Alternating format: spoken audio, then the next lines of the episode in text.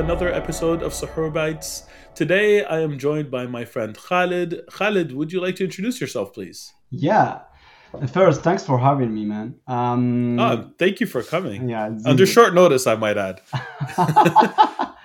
yeah, I mean, um, yeah, I will. I will try to introduce, introduce myself. Like, yeah, Khalid's here, um, visual effects artist, uh, working in games. I started something around 14 years ago, um, when I got like, yeah, times fly.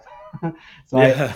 I, I got chance. Yeah, I got the chance, like, and still to work for some kind of big companies in video games and films, like you know, Ubisoft, EA, 2K and I worked in movies too, like um, MPC at MPC for visual effects stuff. And yeah, and um, I moved to Canada, I think, ten years ago. So yeah, I'm still living here, and I'm a father of uh, yeah, I have a daughter, and uh, yeah, so living my life, you know. It's amazing. I don't want to start a fight here, but what's better, working on games or movies? Oh, games. I, I take it back. I want to start a fight. Bring it. yeah, I, I, like I, I can really be uh, uh, one thousand percent like sure that I prefer games than movies. I think I, I, I think I prefer the industry of games, uh, uh, especially about the industry. But like making game, making games and making movie for someone like me, I'm kind of like of now kind of polyvalent. I can try like to to work. I can work like in real time stuff and working in CGI stuff. I like both of them. But the industry, mm-hmm. I really like how game industry uh, uh, companies are creating peoples, you know, and we have more freedom to do stuff mm, more than Good. working for the big, you know, big shots in films. Yeah, I mean, there's room for improvement in both industries, uh, clearly. But from someone, from people I know who worked in both, they say that, believe it or not, video games have a leg up on the movie industry there. So hopefully, both industries continue to improve for all of us, right? Yeah, yeah, I have, man. Like, I, I know, I really, I used to work with some really talented people in movies too, like, and and I hope like they have like it's all about business and all this stuff, you know, especially for these kind of big companies and they yes. have yeah they have like some kind of deals like to deal with and other stuff. But this is why it's kind of tricky uh, in movies because like we need i'm talking more for you know companies like for movies in hollywood not for animation you know like pixar and dreamworks and other companies but more for films. Um, uh, but the thing is like they have really some kind of clients. This is what, how i see that in my uh, in my mind like in in video games company we are making our products you know? And movies yeah. we are making other people products um, and uh, we have clients. So like we have we to follow everything that they decide. But in games because we are making our stuff we can really have we have more space to suggest stuff and other things. But like you like you like you said like we we have a really good things and bad things in both sides like but i hope like that things will be better in the future. Well, that's great. Um, all right, so let's get to the topic of the hour. Uh, not the hour, the five to ten minutes. uh, tell us a little bit about your Ramadan experience. Any kind of Ramadan stories that you'd like to share with our audience? Yeah, Ram- yeah. Today is like the first day of Ramadan, so Ramadan Kareem to you, man, and Ramadan to everyone. Kareem. Like, but yeah, I think um, I don't have a really specific story right now in mind, but the thing is, like, I I grew up like in Morocco uh, before moving to Canada, and it's a different situation. I mean, like when I was there, I used to have you know the ftour with family, the big family, you know.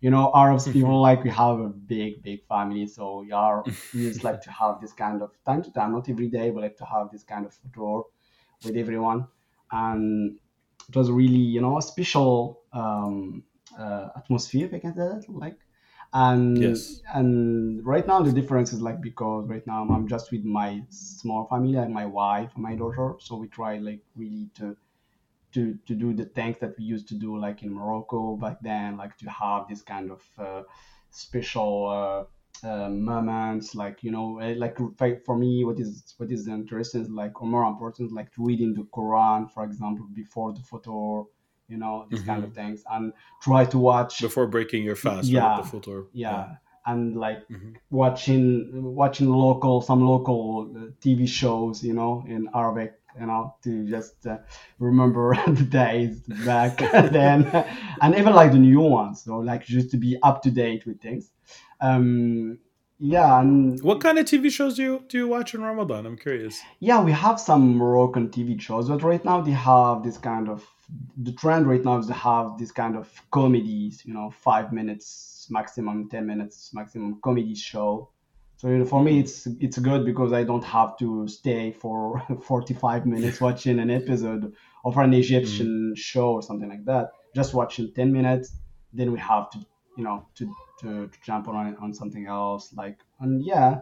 So like the night we have to go I don't know if I will do it this year because it was tricky for the last two years, but like I used to go for Tarawih, you know, the prayer, the night Yeah. prayer. Uh, it's really a good moment for me, spiritual side, you know, because you meet all the brothers and you have to, you, you are do, make you're doing your prayers together, and it's it's, it's yeah, kind of COVID kind of complicated that. now. yeah, I don't know. I will try to today to go there to the mosque and Yeah. see if we have places, but uh, I don't know how it will be this year too. But yeah, so Yeah, because it used to be packed so tight with Yep. you know a lot of people next to each other. Now that they have social distancing within, they could run out of space really, really quickly. really so, quickly, yeah, you have to be Yeah. first there, you know, first. Yeah. Like which which is hundred percent fair and absolutely the right way they should be doing it. Yeah. It's just you know, it makes it like I don't know if I'm gonna go there. if I'm five minutes late, I probably lost my chance. Oh well. yeah, this is the thing. You have just to be, and you know what what will happen. Like today you will go, then you will be late, and tomorrow you will go five minutes earlier. You know, like and Yes. then- and it will be like this, like for. But you you will always find people that will be they will be there like earlier than Yes. you. You know, but it's okay. You know, it's something that it's not a must. You have just if we can, we can do it If you if we if we don't like we can just do it at home with our family you know my wife may, uh, doing the prayers. So yeah and ramadan for me like you know i don't really suffer a lot from not uh, eating or drinking so i'm kind of lucky. Good.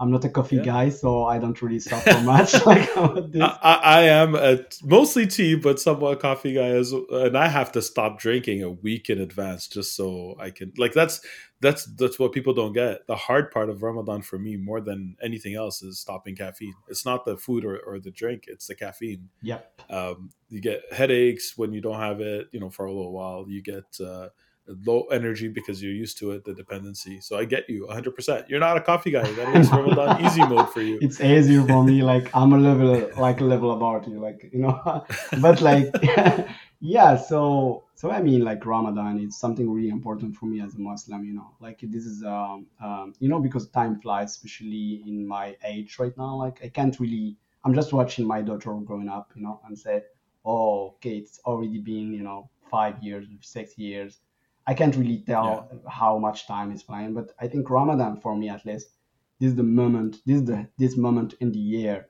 when i can just i try to stop and to Yes. try to you know to how to say that to revisit all my decisions or what is my goals to say okay uh, what is my thing? And you know to see if it's aligned with my my personal uh, convictions religion all these things. So A sense of self reflection. It's yeah beautiful. yeah for a month. So we try like you know we are human after all. You we try our best.